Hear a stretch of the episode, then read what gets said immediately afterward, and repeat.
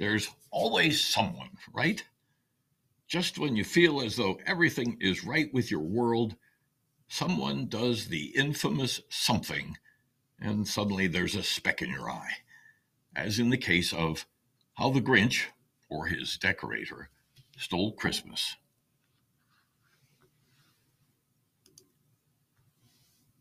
Christmas lights are magic. On this, everyone agrees. I like 'em on trees when it's warm or 20 degrees. I love 'em on bushes after they freeze. White lights transform and colored lights make me warm in the calm or in a breeze. Do you like Christmas lights on trees? What else might prompt me to suit up on a cold winter's night, warm up the car to a tolerable temp, and then drive around our town for an hour or so? It's the lights. They are expressions of artistic temperament, seasonal joy, remembrances of past Christmases, and sometimes simply over the top displays of good humor. I recall shoveling heavy snow in our driveway as a preteen, overmatched by the weight of the snowfall, but accompanied by strings of soft blue lights outlining our home. Those lights made the work not only tolerable, but memorable. When Katie and I finally owned our first home in 1975, the country was in the grips of an energy crisis, and the plea by governments was to forego decorative lighting. Subsequently, our entire street was bathed in darkness after sunset, except for our new home. I stubbornly draped two short strings of colored lights on the railings of our front steps, not to be denied the joy of lighting the night at my own home. More recent years have seen more elaborate configurations, but none ever came close to the delights of 1975. I am drawn to the places that reflect this form of seasonal greeting the holiday lights display at the Decorah campground is an annual destination and an exciting sight to experience. And in previous years, there was a similar beckoning from the evening campus of Luther College, our alma mater.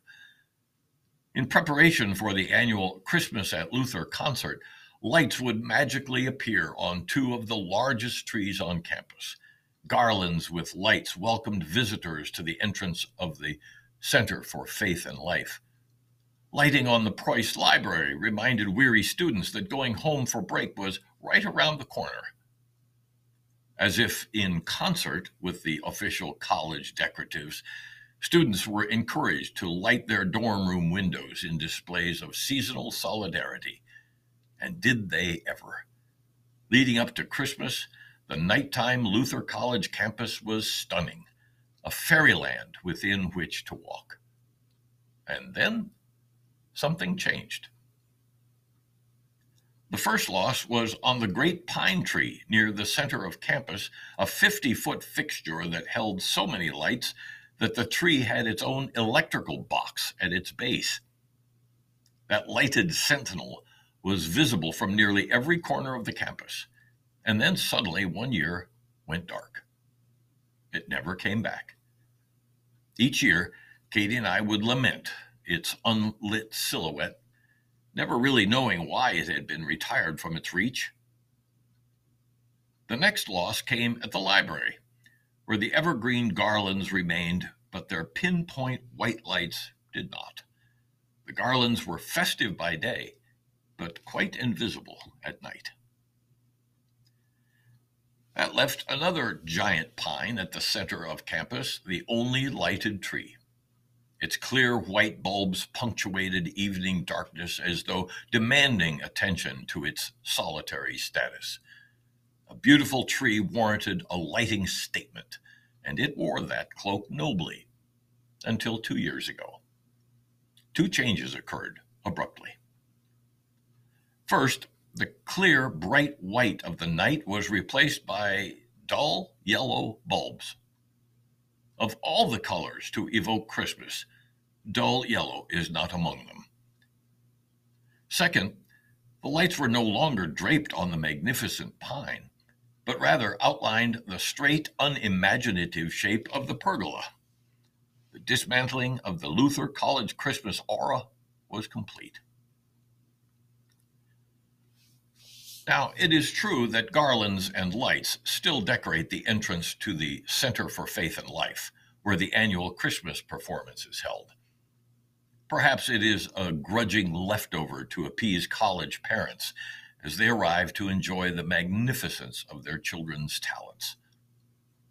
And there is that evergreen tree in front of the Union that is decked out in lighting. Unfortunately, it's the same dull yellow featured now at the pergola. The color is better suited to a lemonade festival held in a place like Florida. We have speculated about the reasons behind the disappointing changes. Perhaps Luther's focus on energy conservation has led them to use only the most efficient bulbs, which can only emit the queasy yellow. Perhaps the hanging of the lights was finally becoming too dangerous for the maintenance personnel to handle on those gigantic trees. Maybe the college desired a toning down of Christmas decorations in keeping with its reduced emphasis on its Lutheran heritage. Or maybe someone in charge is simply colorblind. Whatever the reason may be, it has diminished the Christmas aura at Luther. Katie and I have loved our entire history with Luther as students, as frequently visiting alums, as honeymooners, as summer campers, as parents of graduates, and finally, as next door neighbors. We love it as one of the most beautiful campuses in the country. We have chosen to live these years in its neighborhood. But next year, if Luther will consider it, I'll contribute some new lights for the sake of Christmas memories.